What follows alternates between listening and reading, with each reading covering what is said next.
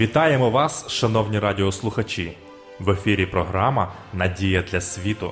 Прийдіть до мене, усі струджені та обтяжені, і я вас заспокою. Ісус Христос єдина надія для світу. В цих передачах ми пропонуємо вам тематичне дослідження святого Писання. Ми раді кожній зустрічі з вами. Передачу веде пастор Володимир Гриневич. Дорогі радіослухачі, вітаю вас! Я щиро радий нашій зустрічі в програмі Надія для світу. Вашій увазі пропонуємо серію тем під загальною назвою «10 заповідей. Темою нашого дослідження сьогодні буде друга заповідь із закону Божого. Багато років тому мій десятирічний товариш виліз на черешню, щоби полосуватися ними. Спускаючись, він став на гілку і з шумом впав на землю, зламавши руку. Пролежавши трохи в лікарні, він повернувся додому з гіпсовим рукавом. Поміркуємо трохи про те, що трапилось. Гілка, на яку він став, виглядала досить міцною, але, можливо, всередині вона була гнилою. Незалежно від причини, гілка, яка здавалася гарною, насправді не була такою, бо мій товариш впав. Надто багато християн сьогодні знаходиться в такому ж становищі. Апостол Матвій зі слів Христа описує їх так. Багато хто скажуть мені того дня: Господи, Господи, хіба ми не ім'ям Твоїм пророкували, хіба не ім'ям Твоїм демонів ми виганяли, або не ім'ям Твоїм чуда великі творили? І їм оголошую я тоді: я ніколи не знав вас. Відійдіть від мене, хто чинить беззаконня. Іншими словами, ці люди скажуть: Господи, ми покладали нашу надію на свої вчинки. Ми були впевнені, що вони приведуть нас прямо в Твоє царство. Ти ж не хочеш сказати, що наші добрі вчинки не виправдали наші очікування. На жаль, саме це хоче сказати Господь. Те, що їм здавалося гарним, не було таким. Деякі люди покладають свої надії на те, що напевне розчарує їх в один із прекрасних днів. Це їхня релігія. Не має значення, будь то буддизм, індуїзм чи іслам. Всі вони розчарують ваші очікування. Але я християнин, скажете ви, християнство не розчарує мене.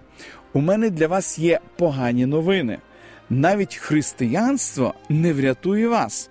Якщо ви сподіваєтесь врятуватися тим, що ви християнин, в один прекрасний день ви будете жорстоко розчаровані. Але я вірю в смерть Христа на Христі, і Біблія говорить, що ми спасаємось вірою, скажете ви. У мене є ще одна погана новина. Навіть віра вас не врятує. Якщо ви розраховуєте бути врятованими, тому що вірите в смерть Христа, то дозвольте мені нагадати вам, що і диявол вірить в смерть Христа. Зрештою, він навіть був там, коли це сталося. Отже, добрі діла і віра можуть здаватися досить хорошими, щоби врятувати вас, але це не зовсім так. Тоді що може спасти нас? Тільки Ісус може це зробити. Він єдиний і ніхто інший. Таким чином важливо пізнати особисто Ісуса як друга. Постає запитання: а як можна це зробити? Може, вас здивує те, що я скажу? Основа стосунків з Ісусом знаходиться в десяти заповідях. Взаємини з Ісусом ґрунтуються на Його любові до нас і нашій любові до Нього. А друга заповідь якраз про це і говорить. Зачекайте, скажете ви. Я думав, що друга заповідь говорить: не роби собі різьби і всякої подоби, не вклоняйся їм і не служи їм. І ви праві. Але друга заповідь не обмежується цим. Давайте уважно прочитаємо і наступні рядки, що записані у другій заповіді.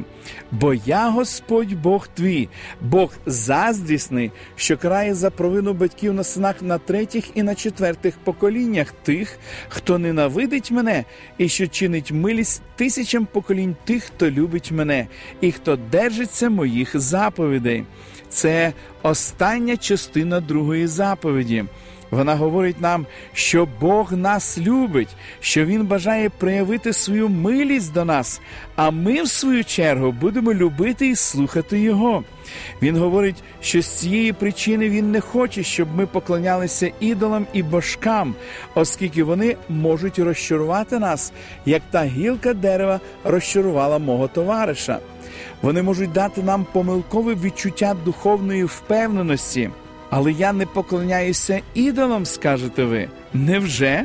Хочу відзначити три способи, за допомогою яких багато порушують другу заповідь, навіть не підозрюючи про це. Сподіваюся, ви розумієте, я не збираюсь нікого критикувати тим, що скажу зараз. Коли на карту поставлене вічне життя, дуже важливо говорити відкрито. Ви знаєте, що мільйони християн щотижня схиляються і моляться перед іконами прямо в церкві. Сумно, але це так. В деяких церквах всі стіни обвішені зображенням святих. Щоби виправдати це явне порушення другої заповіді, деякі християни кажуть, це зображення святих, а не Бога. Але в Біблії ніде не сказано, що ми повинні молитися святим. Ісус вчив нас молитися так. Отче наш, що єси на небесах, це молитва зразок. Інші християни кажуть: я не поклоняюся святим, я тільки молюся їм. Але молитва це поклоніння. Молитися святому означає поклонятися йому, і це не залежить від того, скільки людей дотримуються іншої думки. Я зустрічав людей, які говорили мені, що вони не поклоняються іконам, а тільки вшановують їх. Незважаючи на все це, словник, яким я користуюся, дає перше визначення слову поклонятися, слово шанувати. Друга заповідь говорить: не поклоняйся, не падай перед ними. Часто люди, які шанують ікони в церкві, схиляються перед ними, а це означає поклонятися їм. Різниця між шануванням і поклонінням настільки мала і незначна, принаймні що стосується другої заповіді і поклоніння церковним іконам. Існують люди, які моляться перед іконами в своїх церквах, тому що, як вони кажуть, легше молитися святому, аніж Богу. Але коли ми молимося не Богу, а комусь іншому, ми стаємо залежними від тієї особи чи предмета більше, ніж від Бога. Я переконався в цьому, розмовляючи з людьми, які моляться святим. Деякі навіть говорили, що бояться молитися до Бога чи до Ісуса. Бог занадто святий, щоби звертатися до нього. Прямо кажуть вони, ми повинні просити святих, щоб вони говорили за нас перед Богом. Але Біблія говорить: отож, приступаємо з відвагою до престолу благодаті, щоби прийняти милість та для своєчасної допомоги знайти благодать. Цей вірш не говорить, що тільки священник, пастор чи рабин можуть звертатися до Бога. І ви, і я, і будь-яка проста людина може звернутися до нього. Він запрошує нас прийти прямо до нього сміливо і без страху. Що можна сказати про поширене поняття, що потрібно просити святих, щоб вони говорили з Богом замість нас? Це те ж саме, що просити святих клопотати за нас перед Богом. Але Павло в першому посланні до Тимофія, в другому розділі написав: один бо є Бог, і один посередник між Богом та людьми людина Христос Ісус. Немає потреби звертатися до святого, щоб Він був нашим заступником, тому що Ісус, наш заступник перед Богом, Він єдиний, до кого Біблія дозволяє молитися як посередника між нами і Богом, Бог Ісус. Це перше, на підставі чого можна перевірити себе, чи існує інший Бог у нашому житті. Якщо ви молитесь іконам, тоді згідно Біблії ви поклоняєтесь ідолам. Якщо ви молитесь перед іконами, я закликаю вас більш докладно вивчити це питання у світлі того, що говорить Біблія. Чи не здається вам, що якщо ви молитесь комусь, кому Бог ніколи не звелів молитися, і якщо ви не молитесь йому особисто, як він сказав це, ви в небезпеці довіритесь чомусь фальшивому? Через якийсь час, після того як мій товариш зламав руку, довірившись гілці, його рука зажила. Але коли ми довіряємося фальшивим речам в духовному значенні, все набагато складніше. Це може привести нас до вічної загибелі. Але я ходжу в церкву щотижня, скажете ви, і в моїй церкві немає ніяких ікон. Я радий це чути. Але ви пам'ятаєте, що я говорив, є три шляхи для порушення другої заповіді. Ми можемо поклонятися різним видам спорту, поклонятися нашим будинкам, поклонятися нашим робочим місцям, поклонятися нашому автомобілю, навіть і нашим меблям. Ви, мабуть, жартуєте, скажете ви. Я ж не схиляюсь перед машиною, будинком або своїми меблями і не молюсь їм. Абсолютно вірно. Але не тільки схиляючись, можна чомусь поклонятися. Поклоніння виражається не тільки в молитвах до Бога. Істинне поклоніння полягає в тому, що Бог повинен займати перше місце у вашому житті. Всякий раз, як хтось або щось, крім Бога, займає перше місце у вашому житті, воно стає вашим ідолом. Сучасні ідоли, яким поклоняється сьогодні, це матеріалізм та надмірне бажання розкоші. Не зрозумійте мене хибно, гроші і речі самі по собі непогані. Ісус не говорив, що якщо б ми заробили навіть увесь світ, це погано. Він говорив, що було б прикрою помилкою, якщо б люди придбали навіть увесь світ, а життя вічне втратили. Не речі, а наше ставлення до них робить їх ідолами. Ось шлях досить цікавий, яким можна дійти до помилкового ставлення до них. Під час свого пасторського служіння я зайшов на роботу до жінки, яка не відвідувала церкву тиждень за тижнем. Ми поговорили кілька хвилин. Пастор, сказала вона, я знаю, що давно не була в церкві, але, чесно кажучи, я так втомлююсь за шість робочих днів, що просто немає сил приходити. Все те, що стає між нами і часом, який ми повинні проводити з Богом, є ідолом. Ісус сказав учням: отож, не журіться, кажучи, що ми будемо їсти, чи що будемо пити, або у що задягнемось, бо ж усього того погане шукають. Але знає Отець ваш Небесний, що всього того вам потрібно.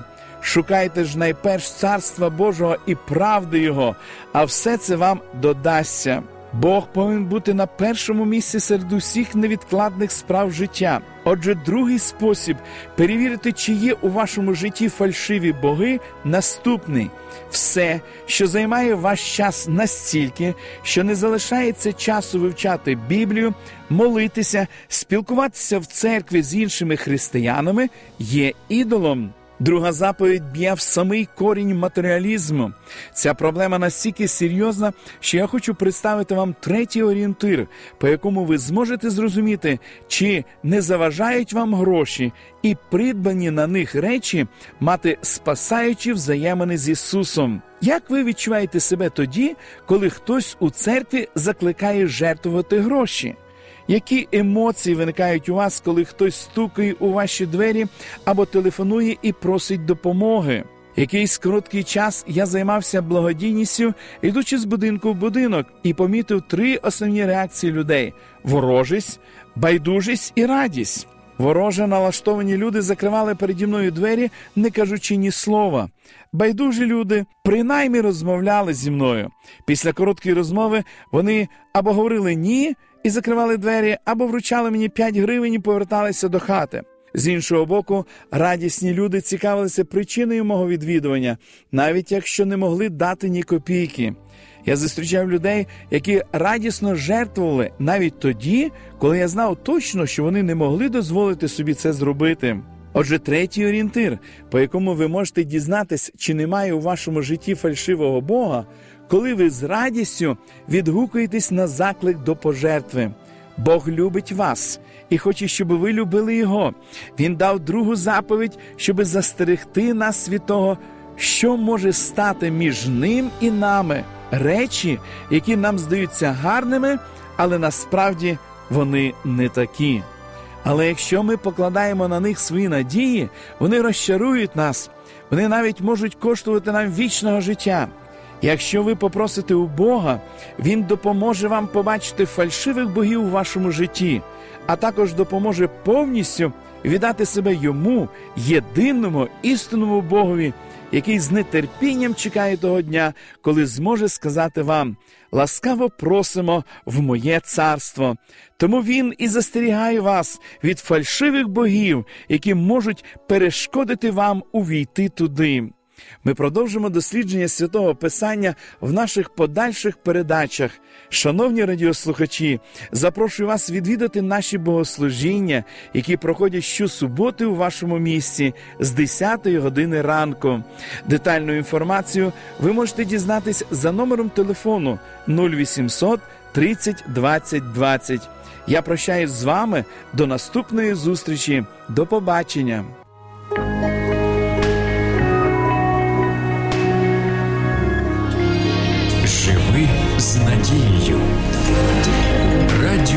Голос Надії.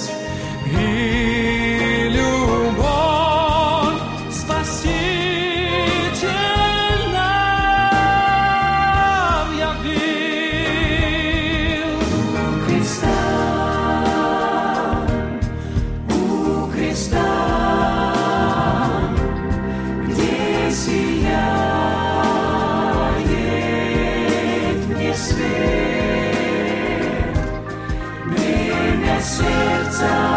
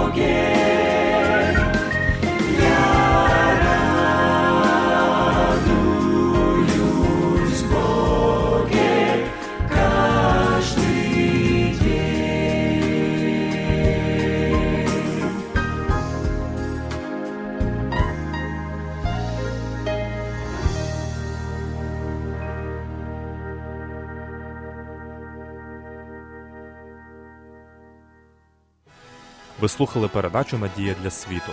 Ми будемо раді наступній зустрічі з вами. Для кращого розуміння святого Писання пропонуємо вам біблійні уроки під назвою Дивовижні факти. Ви можете отримати їх, зателефонувавши за номером 0800 30 20 20. Нехай благословить вас Бог і наповнить серце надією та миром.